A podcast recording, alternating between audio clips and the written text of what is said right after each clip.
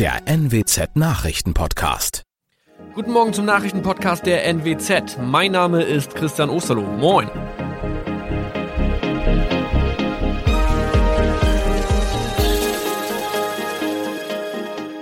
Und das sind unsere regionalen Nachrichten am Morgen.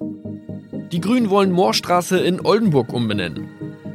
Viereinhalb Jahre Gefängnis für Falschgoldhandel. Und Landkreis Kloppenburg meldet ersten Omikron-Fall. Der Name Moorstraße könnte laut den Oldenburger Grünen rassistisch aufgefasst werden. Deshalb fordern diese eine Umbenennung.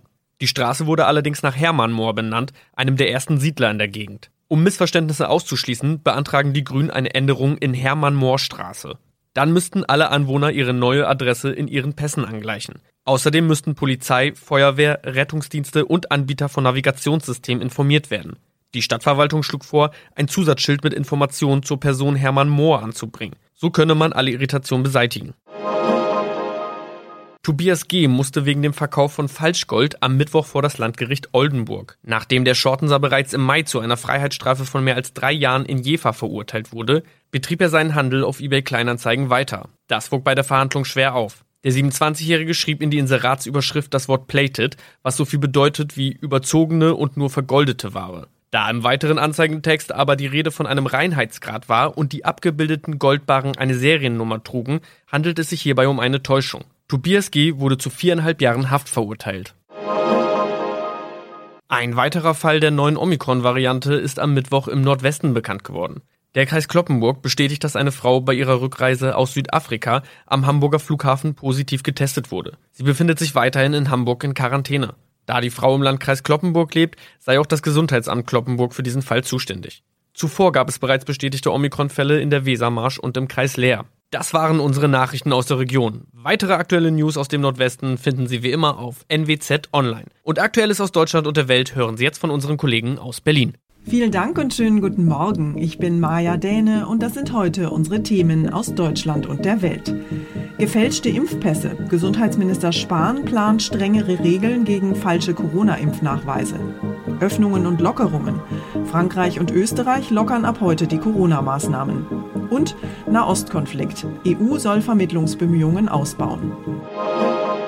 Nach einem holprigen Start entwickelt sich die Impfkampagne ja gerade zur Erfolgsgeschichte. Rund 30 Millionen Menschen sind bisher bei uns in Deutschland inzwischen geimpft und täglich werden es mehr. Wie das Ganze noch reibungsloser und noch schneller gehen kann, darüber wollen Bund und Länder bei einem weiteren Impfgipfel am 27. Mai beraten. Außerdem will Gesundheitsminister Spahn strengere Regeln gegen den Missbrauch von Impfpässen und Testnachweisen durchsetzen. Wer falsche Impfpässe ausstellt oder nutzt, dem sollen künftig Haft- oder Geldstrafen drohen. Die Neuregelungen will der Bundestag voraussichtlich noch in dieser Woche beschließen. Meine Kollegin Tine Klimach hat sich mit dem Thema Impfen näher beschäftigt. Tine, im Moment werden Corona-Impfungen ja noch in diese gelben Impfhefte eingetragen, aber das soll sich ja bald ändern. Ein neuer digitaler Impfpass soll kommen. Wie sieht er denn aus und wann gibt's den denn? Der digitale Impfpass ist dann eine Smartphone-App und die soll noch vor den Sommerferien bei uns in Deutschland an den Start gehen und sie soll auch negative Testergebnisse anzeigen. Die App funktioniert dann ähnlich wie ein Boarding Pass beim Fliegen und dann wird auch bei der App nur ein grünes oder ein rotes Signal mit dem dazugehörigen Namen und Geburtsdatum angezeigt. Der digitale Impfpass wird dann auch Thema beim Impfgipfel von Bund und Ländern nächste Woche. Weitere Themen sind Impfungen von Schülern und Studenten und auch wie es mit den Impfungen weitergehen soll, denn das Ziel ist ja nach wie vor, bis zum Ende des Sommers soll jeder eine Impfung bekommen, der möchte. Ab dem 7. Juni soll es ja beim Impfen keine festgelegte Reihenfolge mehr geben. Das heißt dann, jeder, der will, kann sich impfen lassen, richtig? Ja, genau. Es ist dann unabhängig von Alter, Erkrankung und Beruf. Aber noch gibt es nicht genug Impfstoff. Deshalb ist weiter ein bisschen Geduld angesagt. Das hat auch Bundesgesundheitsminister Spahn nochmal klargestellt. Nur weil die Prio aufgehoben wird, können nicht alle sofort beim Hausarzt geimpft werden.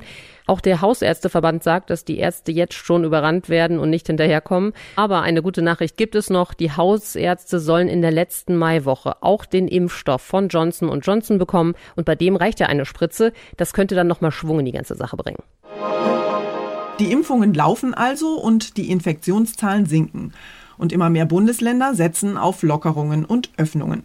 Bundeskanzlerin Merkel hat sich angesichts der steigenden Impfzahlen optimistisch gezeigt, aber sie mahnt auch weiterhin zur Vorsicht. Man sei zwar auf einem guten und hoffnungsfrohen Weg, das rettende Ufer ist aber noch nicht erreicht, sagt die Kanzlerin. Gefühlt läuft im Moment mal wieder ein munterer Lockerungswettbewerb in den Bundesländern. Wissenschaftler warnen aber schon, nicht zu schnell alles aufzumachen, um die Erfolge durch den Lockdown und die Impfkampagne nicht vorschnell zu verspielen. Auch Kanzlerin Merkel mahnt, Öffnungsschritte sollten gut durchdacht sein. Auch wegen aggressiver Virusvarianten, wie der aus Indien, die ein Unruheherd sei, so Merkel. Eventuell müssten erst mehr Menschen geimpft sein, um Herdenimmunität zu erreichen. Immerhin sagen die Forscher bislang mehrheitlich, dass die bisherigen Impfstoffe gegen solche Varianten etwas schwächer, aber trotzdem wirksam helfen. Ronny Torchau, Nachrichtenredaktion. Unsere europäischen Nachbarn sehen das Ganze etwas lockerer und lockern ab sofort ihre Corona-Beschränkungen.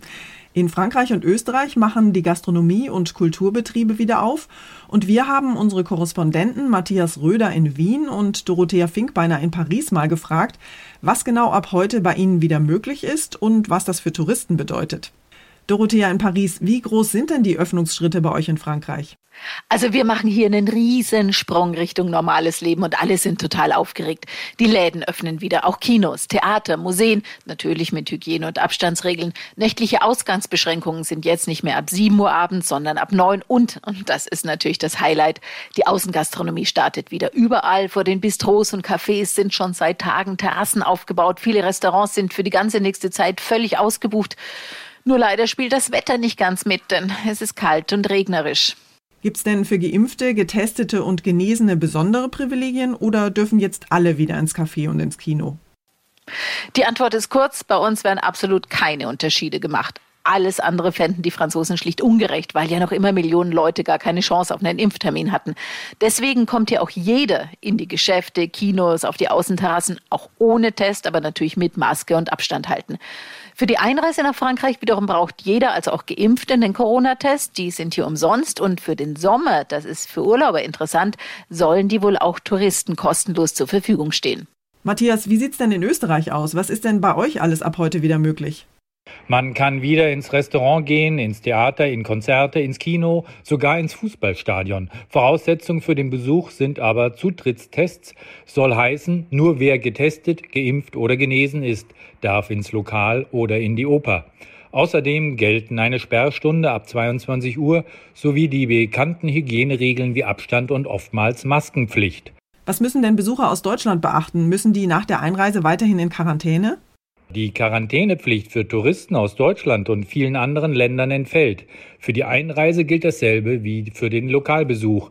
Man muss einen negativen Corona-Test haben, nachweislich geimpft oder genesen sein. Erst einmal in Österreich wird den Urlaubern das oft nötige Testen aber sehr einfach gemacht. Viele Hotels und Gasthäuser werden entsprechende Selbsttests anbieten. Man kann sich aber auch in Apotheken und Teststraßen überprüfen lassen. Und das alles kostenlos. Gute Aussichten also für Urlaub in Österreich und Frankreich. Dankeschön nach Wien und Paris. Und wir schauen noch nach Nahost. Der Konflikt dort spitzt sich ja weiter zu und ein Ende der Gewalt, eine Waffenruhe, ist noch immer nicht in Sicht. Die internationalen Vermittlungsbemühungen laufen auf Hochtouren und nach Ansicht der Bundesregierung soll sich jetzt auch die EU verstärkt in die Beilegung des Konflikts zwischen Israelis und Palästinensern einschalten. Das hat Außenminister Heiko Maas bei einer EU-Sondersitzung erklärt. Der EU-Außenbeauftragte Josep Borrell kündigte nach den Beratungen an, einen Sonderbeauftragten in die Region zu schicken.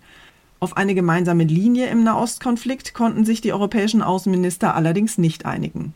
Eine gemeinsame Positionierung der EU-Außenminister zum Nahostkonflikt hat Ungarn mit einem Veto verhindert. EU-Chefdiplomat Borrell hatte mit der Erklärung im Namen der Staatengemeinschaft unter anderem sagen wollen, dass die hohe Zahl der getöteten Zivilisten, darunter Frauen und Kinder, inakzeptabel sei. Gründe für die Blockade nennt Borrell nicht, aber es ist bekannt, dass Ungarns Ministerpräsident Orban eine sehr loyale Position zur israelischen Regierung pflegt. Diplomaten hier in Brüssel gehen deshalb davon aus, dass Ungarn auch an Israel gerichtete Aufforderungen zu einem Ende der Gewalt nicht mittragen wollte. Aus Brüssel, Sarah Geiserde. Unser Tipp des Tages heute für alle Eltern. Wir alle haben in den letzten Monaten ja unter den vielen Corona-Beschränkungen gelitten. Allerdings war und ist insbesondere eine Gruppe besonders hart betroffen, nämlich die Kinder und die Jugendlichen. Kein regelmäßiger Schulbesuch, keine Sport- und Freizeitmöglichkeiten und kaum Treffen mit Freunden. Das belastet Kinder und Jugendliche enorm, sagen Experten. Tatsächlich gibt es wohl immer mehr Mädchen und Jungen, die unter Depressionen und anderen psychischen Erkrankungen leiden. Wir haben mit Jakob Maske vom Berufsverband der Kinder- und Jugendärzte gesprochen und ihn gefragt, was Eltern tun können, wenn sie merken, dass ihre Kids möglicherweise Hilfe brauchen. Herr Maske, vielleicht zuerst mal die Frage, woran merke ich denn als Mutter oder Vater, dass mit meinem Kind irgendwas nicht stimmt? Viele Kinder ziehen sich einfach zurück, die gehen nicht mehr vor die Tür, kommen nicht mehr aus dem Bett raus, haben keinen Tagesablauf mehr und so weiter. Also das sind so erste Anzeichen auch für depressive Störungen, die ja nicht immer gleich eine schwere Depression sein müssen. Aber so Verstimmung, depressive Verstimmung können sich so äußern, dass eben Lustlosigkeit da ist, das Essverhalten verändert sich unter Umständen. Hier sollte man sehr aufmerksam sein, gut mit den Kindern und Jugendlichen kommunizieren ähm, und natürlich auch einige Dinge im Alltag tun, die ähm, sowas unter Umständen vermeiden können. Was können die Eltern denn konkret tun, um ihren Kindern zu helfen? Sie sollten für einen geregelten Tagesablauf sorgen, also morgens wirklich aufstehen, auch anziehen, frühstücken, regelmäßige Mahlzeiten. Sie sollten die Handyzeiten, die Tabletzeiten, also die Bildschirmzeiten insgesamt begrenzen. Sie sollten äh, versuchen, mit ihren Kindern auch vor die Tür zu gehen, Sport zu machen, sie zu motivieren, auch soziale Kontakte zu erhalten. Äh, und das sind schon sehr viele Dinge, die unter Umständen ja, eine, eine Traurigkeit, eine Zurückgezogenheit vermeiden können bei Kindern und Jugendlichen. Und zum Schluss geht es hier bei uns um die Wurst. Genauer gesagt um die Currywurst. Die ist ja nicht nur hier in Berlin, wo sie angeblich mal erfunden wurde, sondern auch überall sonst in Deutschland ein absolutes Lieblingsessen. Am besten mit Pommes und extra viel Curry-Ketchup. Allerdings ist die Currywurst wohl, wie so vieles, ein Opfer der Corona-Pandemie geworden. Denn die liebste Wurst der Deutschen hat im letzten Jahr ihre Spitzenposition als beliebtestes Essen in deutschen Kantinen verloren. Johanna Theimann, wie konnte das denn passieren? Das ist ja eine echte Revolution, oder? Ja, denn stolze 28 Jahre war die Currywurst die Nummer eins im Ranking. Die Kantinen von Kitas, Schulen oder Betrieben waren während des Lockdowns immer wieder geschlossen. Und wenn sie mal offen waren, haben die meisten wohl Spaghetti gegessen. Auf vielen Social-Media-Kanälen wird heute über das neue Lieblingskantinenessen diskutiert. Schade oder auch ein Raunen geht durch Deutschland, schreiben Nutzer. Es gibt also scheinbar für viele doch nichts Schöneres als eine Currywurst. Das war's von mir für heute. Ich bin Maja Däne und wünsche Ihnen allen einen entspannten Tag. Tschüss und bis morgen.